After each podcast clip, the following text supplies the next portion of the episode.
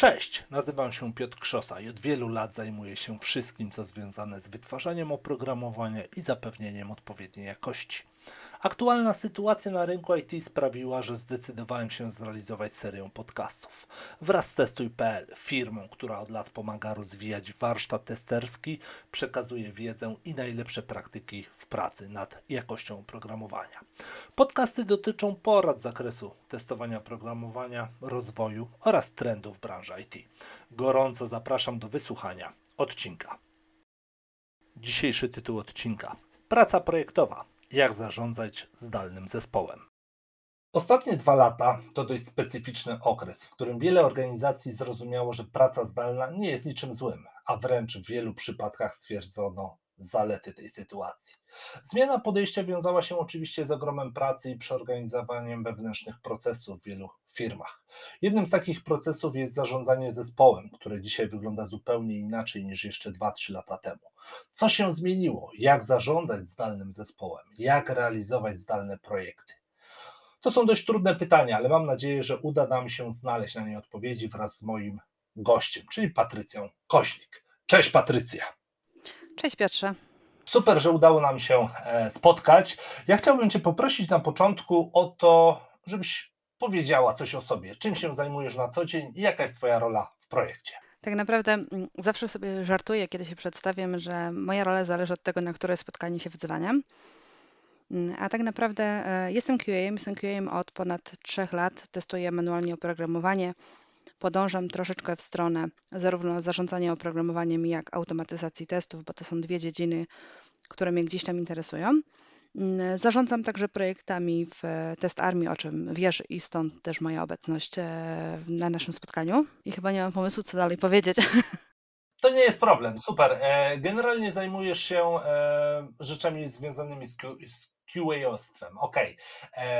Powiedz mi, bo wspomniałaś, że zajmujesz się tym od 3 lat. Jak wygląda Twoja perspektywa odnośnie właśnie tych ostatnich 3 lat w pracy projektowej? Bo tak jak wcześniej wspomniałem, no, pojawiło się sporo zmian związanych z aktualną sytuacją covidową i ta praca projektowa, ta praca zespołowa uległa zmianie. Powiedz mi, czy z Twojej perspektywy coś jeszcze tak naprawdę warto uwzględnić w tych 3 ostatnich latach, co dość mocno odcisnęło znak na pracy w projekcie, pracy z ludźmi, pracy w zespole? Tak, więc 3 lata temu, kiedy zaczynałam testować, miałam to szczęście, że nie było jeszcze przerwy związanej z pandemią. Wszyscy uczęszczaliśmy do biur. My tak naprawdę od początku, bo to jest specyficzna branża, pracowaliśmy hybrydowo, czyli każdy zespół, w którym pracowałam, gdzieś była ta praca hybrydowa, przychodziło się do biura raz, 2, 3 razy w tygodniu, więc my tej dłużej przerwy nie odczuliśmy, jeśli chodzi o pandemię, że typowo tylko i wyłącznie praca zdalna. Ale będąc osobą, która dopiero zaczyna testować i nie ma tego doświadczenia, to takie wsparcie zespołu, gdzie można przyjść do biura, usiąść, gdzie ktoś zawsze merytorycznie może podpowiedzieć, jak używać niektórych narzędzi, jest nieocenione, bo dużo łatwiej jest się uczyć, kiedy ktoś Ci pokaże, siądzie z Tobą, niż nawet udostępniać ekran, bo jednak taki kontakt ze sobą twarzą w twarz jest dużo wygodniejszy i przekazuje też dużo więcej informacji, bo jednak powstaje taka bariera przez wszystkie social media i wszystkie komunikatory. I tutaj też w związku z tą pandemią i z tą przerwą, która nastąpiła 2-letnia, wszyscy przeszli na to zdalne, wstrzymało się trochę tych projektów, które gdzieś tam raczkowały i powstała także duża luka w rynku. W tym momencie mamy bardzo dużą lukę, jeśli chodzi o regularów i o seniorów, bo tak naprawdę juniorzy w tych 2 ostatnich latach mieli minimalną szansę, żeby dostać się do jakichś projektów. W tym momencie to się powoli odmraża. Firmy są otwarte na juniorów, przyjmują juniorów, chcą ich szkolić, ale istnieje w dalszym ciągu duża luka na rynku, bo brakuje tych juniorów, brakuje regularów. Mamy juniorów, mamy seniorów, którzy przeszli z regulara na seniora w trakcie pandemii, ale brakuje nam po prostu specjalistów, którzy zapełnili gdzieś tą środkową lukę. wyłapałem dwa problemy tak naprawdę, o których wspomniałeś. Pierwsza to jest ta bariera. Ja się z tym doskonale zgodzę, że ta bariera faktycznie jest i ta praca zdalna nie układa się tak, jak powinna, ale do tego chciałbym wrócić w dalszej części naszej rozmowy. Natomiast chciałbym teraz porozmawiać o tej drugiej części, czyli tak naprawdę o ludziach, którzy w tym projekcie pracują.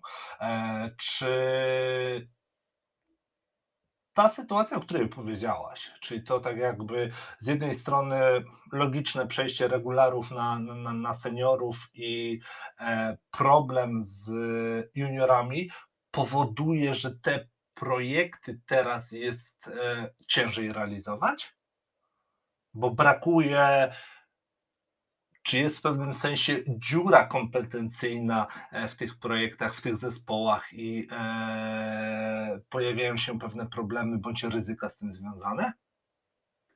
Jeśli chodzi o tak naprawdę tę lukę kompetencyjną, o której wspomniałeś, to na rynku istnieje taki problem, dlatego że firmy, zamykając się na juniorów, wspierały tylko i wyłącznie rozwój regularów, których miały, i seniorów, i fajnie, bo to są bardzo silnie wyszkolone osoby i bardzo mocnie. Tylko jest jedna zasada, że jeśli firmy dbają o osoby z wyższym seniority, dlatego że szkoda jest stracić ten czas i poświęcenie finansów, które były na przeszkolenie tych osób. Te osoby znają bardzo dobrze firmę, znają kompetencje firmy, znają projekty i szkoda takie osoby tracić. Jeśli chodzi tutaj o naszą firmę, o TestArmy, my nie mamy w tym momencie takiego problemu, jeśli chodzi o tą lukę z regularami, dlatego że podjęliśmy decyzję, że w trakcie pandemii faktycznie zatrudniliśmy dosyć spory zespół juniorów. To byli stażyści, to byli junior testerzy, których po prostu w ramach projektów, które gdzieś tam obsługujemy, wyszkoliliśmy, więc dysponujemy całym zapleczem, zarówno juniorami, regularami, jak i seniorami, których kierujemy do projektów. Okej, to całkiem fajnie wygląda w takim razie, bo faktycznie przygotowaliście się przed tymi problemami, które pewnie dotykają wiele firm teraz. A powiedz mi, bo w mojej głowie praca zdalna kiedyś była trudna, niemożliwa, problematyczna. Natomiast tak jakby sytuacja pandemiczna bardzo mocno przeorganizowała cały rynek, wiele firm i tak jakby podejście firm uległo totalnej zmianie. Czy myślisz, że odnaleźliśmy się w tej nowej rzeczywistości, że jednak potrafimy pracować zdalnie i te wcześniejsze przesłanki, czy te wcześniejsze decyzje o tym, że ta praca zdalna była dostępna tylko dla pojedynczych osób, a większość i tak się musiała pojawiać w biurze, czy te przesłanki były błędne i pandemia udowodniła nam, że praca zdalna jest możliwa, efektywna i to jest dobry kierunek na dzisiejsze IT? A ja odpowiem moim ulubionym: to zależy. Bo tak naprawdę to zależy od danej osoby, od danego projektu. Ja faktycznie jestem osobą, która lubi pojawiać się w biurze. W tym momencie faktycznie pracuję zdalnie, dlatego że nie przebywam w granicach kraju, ale kiedy tylko mogę, pojawiam się w biurze. Jeśli mieszkałam jeszcze w Polsce, to pracowałam głównie hybrydowo, bo kontakt z drugim człowiekiem sprawia mi fan i jednak fajnie spotkać się, coś razem zrobić, wyjść na kawę, czy zrobić sobie wspólną przerwę w pracy. Niemniej jednak faktycznie można zauważyć taką tendencję na rynku, że wiele firm zaufało ludziom, bo na tym to polega, na zaufaniu, że ci pracownicy faktycznie będą pracować. Tylko z drugiej strony tutaj też są bardzo spore ryzyka, bo są osoby, które po prostu nie potrafią się zorganizować i to jest ważne, żeby osoba, która chce pracować zdalnie, była dobrze zorganizowana, potrafiła sobie tę pracę spriorytetyzować, żeby nie okazało się, że w biurze pracuje 8 godzin, a wraca do domu i pracuje po 12, po 13, bo pracując w domu bardzo często zaciera się ta granica pomiędzy pracą w firmie, jako pracownik, a tak naprawdę czynnościami domowymi, bo robimy sobie przerwę na kawę, co jest ok, ale zrobimy sobie pranie, zrobimy sobie obiad i to godziny po prostu gdzieś tam uciekają. Będąc w biurze fokusujemy się na tym, żeby wykonać zadania i wyjść, a tutaj wiemy, że mamy czas. I tak jak mówiłam, chodzi też o to zaufanie. Dużo pracodawców też zauważyło, że ludzie są w dalszym ciągu tak samo wydajni, a wiele osób jest nawet dużo bardziej wydajnych. Na to na pewno się składa to, że niektóre osoby pracują po prostu więcej niż powinny pracować, ale skłania się też to, że ludzie nie mają dojazdów, że część osób jest pewnie bardziej wypoczęta, bo gdzieś może sobie wstać później, Może sobie zorganizować dzień tak, żeby było wygodnie i tak, żeby te projekty dowieść po prostu na czas. Wydaje mi się, że duże też znaczenie ma to, w jakim jesteśmy projekcie, bo jak my możemy pracować sobie tak naprawdę zadaniowo, czyli mamy określony deadline i to zadanie trzeba wykonać, to jest fajnie, ale jak my musimy pracować w zespole, gdzie ściśle współpracują ze sobą poszczególne osoby i one muszą mieć ze sobą kontakt, wtedy okazuje się, że jedna osoba gdzieś tam nawali, jest mało responsywna, albo nie potrafi używać komunikatorów, albo nie chce ich do końca używać, albo ma jakieś problemy techniczne, wtedy wszystko się przesuwa. A będąc w biurze jednak, jeśli ktoś ma z czymś problem, to dużo łatwiej jest te problemy rozwiązać i znaleźć nawet jakieś zastępstwo, i dużo łatwiej zareagować na pewne rzeczy, że ktoś sobie z czymś nie radzi albo ktoś do końca czegoś nie wie. Tutaj jednak pracując zdalnie musimy mieć też taką odpowiedzialność, żeby zadzwonić, powiedzieć, skontaktować: hej, nie idzie mi, hej, nie działa, hej, potrzebuję Twojej pomocy, chciałbym, żebyś mnie wsparł. A nie każdy ma taką odwagę. Niektórzy czekają, aż inna osoba sama się odezwie, sama się skontaktuje i sprawdzi, czy wszystko jest na pewno w porządku.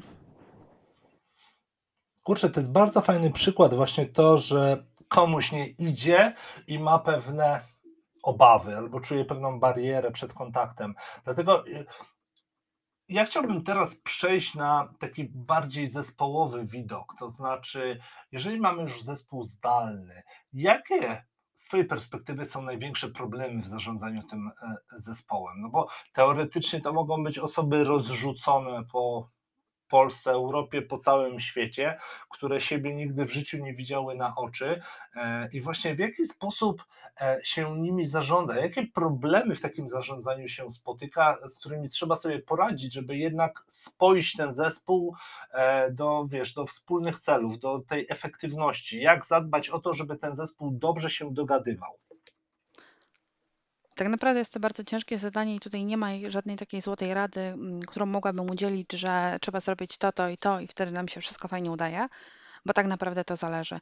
Ja myślę, że żeby dobrze zarządzać zespołem, zwłaszcza zdalnym, tak naprawdę trzeba się dopasować, bo tak jak wiemy, mamy 4 różne persony, które gdzieś tam zostały określone przez psychologów i trzeba formę komunikatu dobrać do danej osoby i nauczyć się tak naprawdę odpowiadać na potrzeby danych osób. I w tym momencie możemy tworzyć zespół. Też trzeba poznać mocne i słabe strony danych osób, ich oczekiwania, żeby wiedzieć, do których zadań można je oddelegować, które osoby dobrze by ze sobą współpracowały, a których osób lepiej ze sobą gdzieś tam nie łączyć, dlatego że zamiast razem pracować mogłyby ze sobą walczyć, ale walczyć pod takim względem, że próbować po prostu przepychać swoje pomysły, nie słuchając tego, co mówi dana osoba. Dlatego wydaje mi się, że najlepiej jest spróbować stworzyć zespół po prostu o różnych kompetencjach, tak żeby ten zespół się uzupełniał. Ja w ogóle swoim ludziom daję bardzo dużo takiej elastyczności. Ja lubię, jak zespoły się samoorganizują, ale nie dlatego, żebym ja miała mniej pracy, tylko po to, żeby ci ludzie czuli, że oni po prostu mają na cokolwiek wpływ. Nie lubię takiego mikromanagementu i zarządzania po prostu całym procesem od punktu A do punktu B. Ja po prostu pokazuję, jakie są zadania, przedstawiam, jaki mamy projekt do zrealizowania i dane osoby mogą same wyjść też z inicjatywą, wezmę ten etap,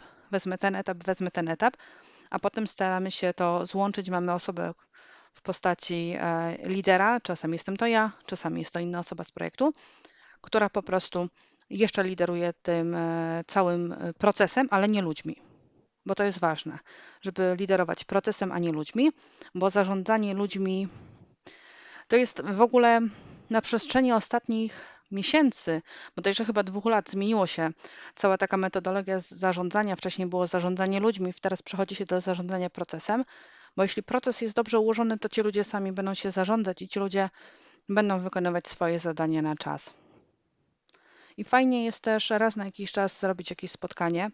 My mamy na pewno takie cotygodniowe weekly, gdzie się spotykamy, możemy sobie pożartować, możemy powiedzieć, co nam się fajnego udało, co nam się nie udało, w czym potrzebujemy wsparcia, ale też raz na jakiś czas mamy takie spotkania offline, różne integracje, wyjazdy, żeby po prostu ten zespół scalać. Okej, to fajne inicjatywy, natomiast chciałbym zapytać o to, o czym mówiłeś przed chwilą, bo tak jakby ta sama organizacja zespołu, czyli po części tworzenie się wewnętrznych inicjatyw w zespole, to znaczy, że ktoś podejmuje decyzję albo nawet wychodzi z tą inicjatywą, że pewnym etapem się zajmie, czy pewne rzeczy zrealizuje. Super, jeżeli takie osoby są, ale co jeżeli ich nie ma? Co jeżeli mamy zespół wycofany, który nie jest w stanie realizować takich inicjatyw albo nie jest w stanie wziąć tej odpowiedzialności na siebie? Nie jest w stanie tak jakby sobą tak zarządzać, czy stworzyć taką samoorganizowalność w tym zespole, żeby realizować zadania. Co wtedy? Czy masz na to jakieś rady? Bo jakby na to nie patrzeć, to jest jeden z problemów zespołów zdalnych. Tak, ale to trzeba najpierw, żeby mieć zespół, bo cały czas mówisz o czymś takim, że co jeśli masz zespół, ale żeby ten zespół mieć, to trzeba go zbudować. Więc ja wiem, że jak wcześniej mówiłam o tych juniorach, że my zatrudnialiśmy tych juniorów, a potem mówię, że mamy samoorganizujący się zespół, to część osób może zobaczyć tutaj pełny taki wręcz dyskomfort, że mówię o tym, że mamy juniorów, a z drugiej strony mówię, że oni są samoorganizujący się. To nie. Wygląda to tak, że tak naprawdę znając już danych członków w zespole, rozmawiając z nimi, poznajemy też ich mocne strony. Bierzemy ich do mniejszych bądź większych projektów, widzimy w czym są mocni i trzeba w danej osobie wzmacniać tak naprawdę. Trochę lider to jest też taka rola mentorska, żeby wzmacniać po prostu kompetentnie, wzmacniać umiejętności, kierować na szkolenia, które mogą tutaj podnosić umiejętności i wtedy, kiedy dana osoba faktycznie odnajdzie działkę, w której czuje się bardzo dobrze, pozwalać jej jak najwięcej swobody, żeby sama dokonywała wyborów, żeby z czasem nauczyła się prowadzić tak proces, którym się zajmuje, żeby nie miała problemu i w przypadku, kiedy dojdzie do tego, że będzie po raz kolejny w podobnym projekcie powiedziała, to jest moja działka, ja się tym zajmę. I o to w tym chodzi, żeby ludzie byli pewni swoich umiejętności, żeby chcieli rozszerzyć te umiejętności, żeby potrafili brać za nie odpowiedzialność. I tutaj też wiąże się z taką dojrzałością pracownika, ale to też następuje dopiero po jakimś czasie, po kilku zrealizowanych projektach, po kompetencjach, po jakichś tam pochwałach, bo te pochwały też są ważne. Dane osoby wzmacniają siebie jako pracowników i później potrafią już tak naprawdę odnaleźć się w takiej pracy projektowej. Okej, a powiedz mi, bo też wcześniej mówiłaś o tym, że czy wspominałaś, to był taki jakby element twojej wypowiedzi, że tak jakby pracownicy po części doceniają tą pracę zdalną, bo mogą się wyspać, nie muszą jeździć do pracy i tak dalej, tam kilka rzeczy wymieniłaś. Powiedz mi, czy to są jedyne wartości tego, że pracujemy zdalnie, czy są jeszcze inne, takie można by powiedzieć bardziej organizacyjne albo bardziej takie biznesowe wartości związane z tą pracą zdalną? Co takiego dobrego wniosła ta praca zdalna w realizacji projektu? Ja wiem, że część osób pewnie teraz myśli, że rachunki za prąd są niższe w firmach, ale nie do końca. Tak. Wiesz co, no gdzieś miałem w głowie ten pomysł w dzisiejszych czasach, ale okej. No myślę, że nie tędy droga, natomiast chodzi mi o taką realizację projektową po prostu, bo to jakby na to nie patrzeć, patrzymy na projekt jako całokształt jakiegoś czegoś, co daje nam jakiś produkt, co daje nam jakąś usługę, co wiesz, ma jakiś finał. I chciałbym się dowiedzieć właśnie od ciebie, jak twoja perspektywa wygląda odnośnie tego projektu, tego finału. Czy jest zauważalna wartość pracy zdalnej w tym, co się udaje nam robić? Wydaje mi się, że tak, dlatego że wcześniej, kiedy większość osób pracowała stacjonarnie, to w momencie przyjmowania kolejnego pracownika, szukania kompetencji, wszyscy tak naprawdę skupiali się na danym obszarze, a w tym momencie tak naprawdę, jeśli potrzebujemy tylko, możemy zatrudniać pracowników, specjalistów z całego świata, wymieniać się kompetencjami, wymieniać się taką kulturą pracy i to jest fajne, bo nie musisz już się skupiać, że szukać sobie człowieka w tym przypadku, załóżmy dla Wrocławia, tylko możesz rozszerzyć swoje poszukiwania na całą Polskę i znaleźć naprawdę fajne perełki, które pozwolą ci tworzyć naprawdę bardzo dobre projekty. Okej. No Jakby na to nie patrzeć, faktycznie świat się zmienił pod tym względem, że dzisiaj nie szukamy już lokalnie z danego miasta czy z danego województwa pracowników, tylko patrzymy na całą Polskę bądź wręcz na całą Europę. Jeżeli mamy takie możliwości, to nawet wychodzimy poza Europę, więc jakby na to nie patrzeć, faktycznie tak jest. A powiedz mi, czy każdy projekt twoim zdaniem można realizować ze zdalnym zespołem? Czy w każdym projekcie taki zdalny zespół się sprawdzi? To jest bardzo ciekawe pytanie i tak naprawdę zastanawiające, ale wydaje mi się z mojego doświadczenia, że większość projektów tak naprawdę możemy realizować zdalnie. Pojawią się większe bądź mniejsze problemy z tymi projektami. Oczywiście wszystkie projekty muszą być online, bo offline to ciężko zdalnie zrealizować, jeśli jesteśmy w różnych lokalizacjach. Jedyny taki problem w tym momencie jest zagrożenie, które widzę, kiedy musimy zrealizować projekt związany z IoT, gdzie są jakieś urządzenia i okazuje się, że my musimy sobie przesyłać te urządzenia. I tutaj jest taki case, że po prostu związane z przesyłką tych urządzeń, tutaj może dochodzić do różnych opóźnień. Znaczy, wydaje mi się, że w ogóle wszędzie, gdzie mamy konieczność w naszej pracy korzystania z urządzeń, których powiedzmy na co dzień nie posiadamy albo nie jesteśmy w stanie na co dzień posiadać, czyli albo te urządzenia, które testujemy, albo jakieś dodatkowe rzeczy, które są nam potrzebne, może zachodzić potrzeba pojawienia się w biurze, żeby wykonać pewien zakres pracy. Natomiast chyba faktycznie tak jest, że dzisiejsze zespoły, dzisiejsze projekty w większości wypadków mogą być realizowane zdalnie. Przynajmniej patrząc po rynku chociażby ofert pracy, w większości wypadków faktycznie jest wpisane, że praca na miejscu, hybrydowa bądź zdalna. Czyli tak jakby to jest potwierdzeniem tego, o czym teraz sobie porozmawialiśmy. A powiedz mi, czy ty chciałabyś wrócić do tej starej rzeczywistości, gdzie pojawialiśmy się codziennie w biurze i tak jakby tej pracy zdalnej praktycznie nie było, czy jednak powinniśmy zostać w nowej rzeczywistości, gdzie praca zdalna jest wszechobecna, wszyscy ją akceptują, wszyscy się z niej cieszą? To pytanie to jest typowy kij w mrowisko, bo jeśli powiem, że chciałabym wrócić do biura, to zaraz wszyscy komentarze zapłoną.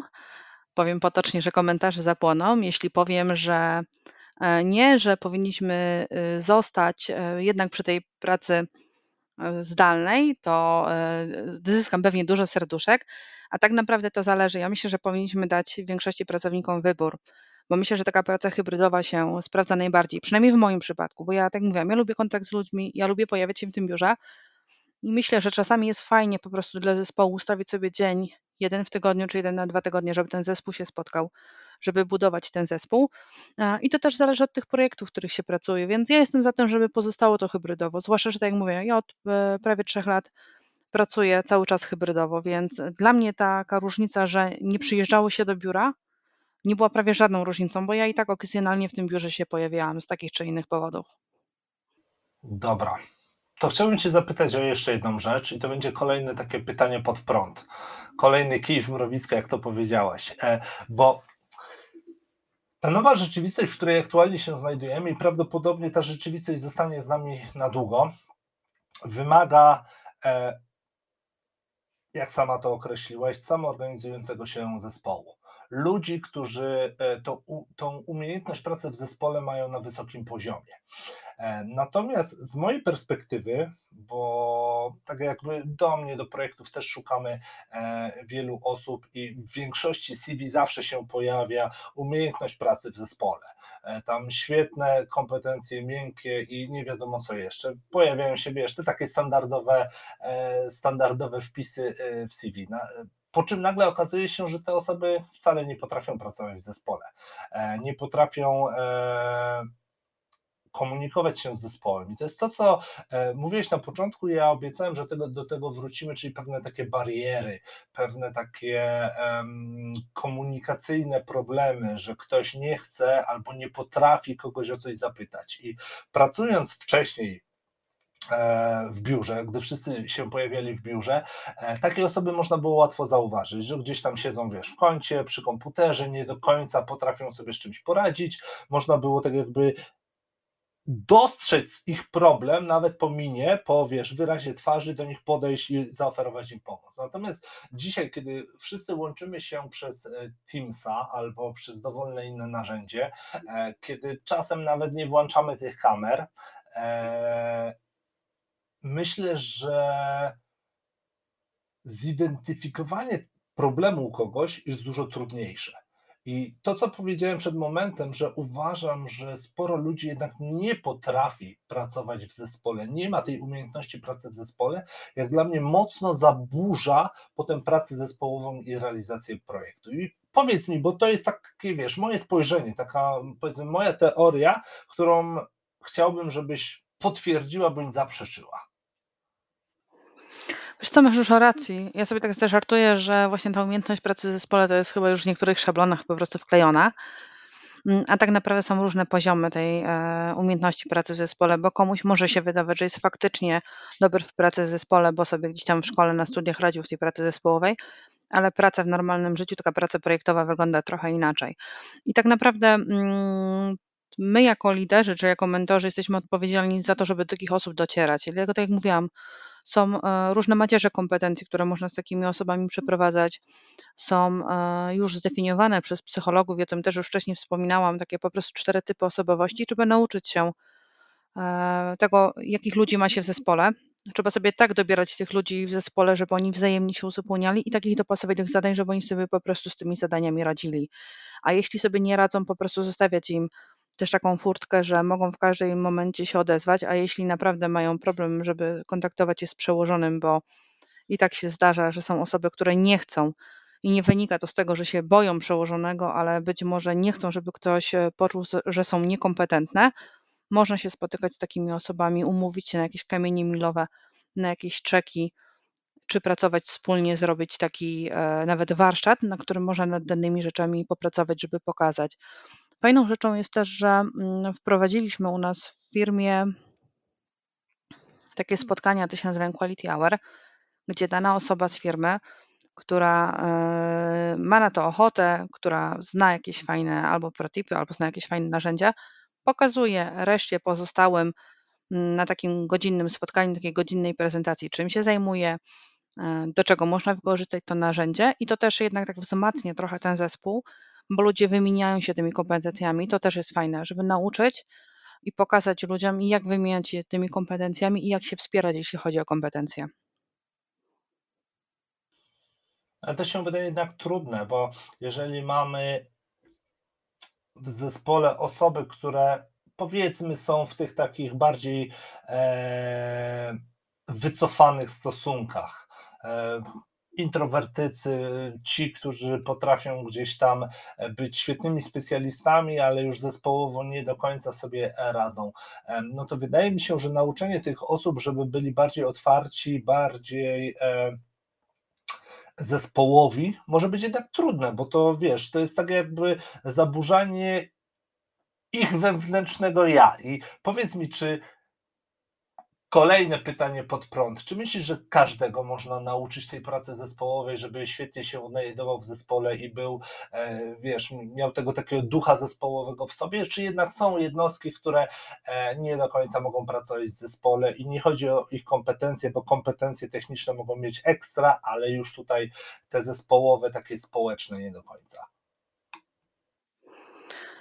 Ja już o tym mówiłam, że są różne tak naprawdę poziomy tej pracy zespołowej. Jeśli powiem, że każdego da się nauczyć, to trochę brzmi jak trenowanie.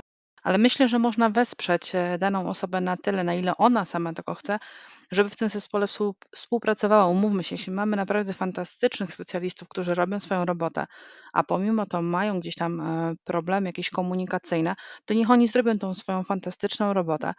Niech przekażą wyniki tej pracy, zaprezentują. Oni nie muszą naprawdę siedzieć, pracować w grupach, bo jest dużo takich zadań, do których można ich oddelegować, że robią je po prostu sami.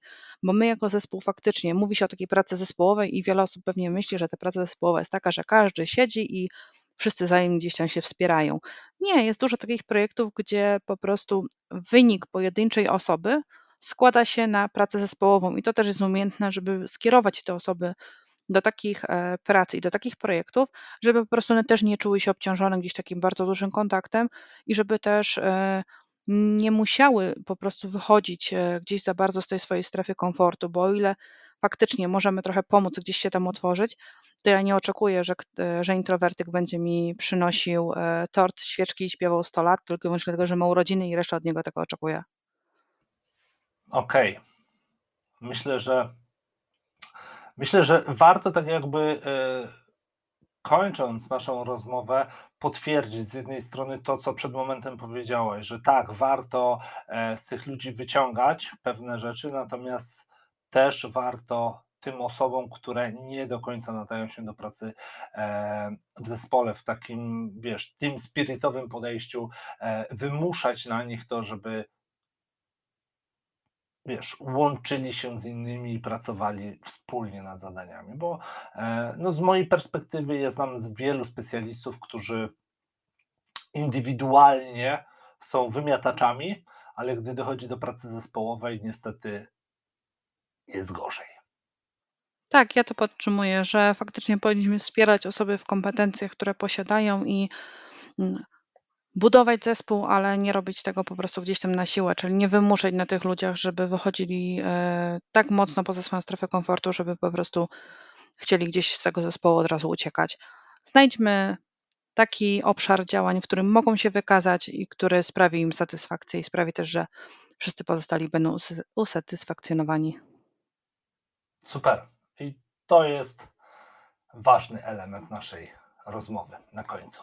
Super, ja Ci dziękuję bardzo, Patrycja, za bardzo interesującą, ciekawą rozmowę na temat pracy zdalnej. Naszych słuchaczy oczywiście zapraszam do wysłuchania innych naszych podcastów. Trzymajcie się, cześć! Dzięki wielkie.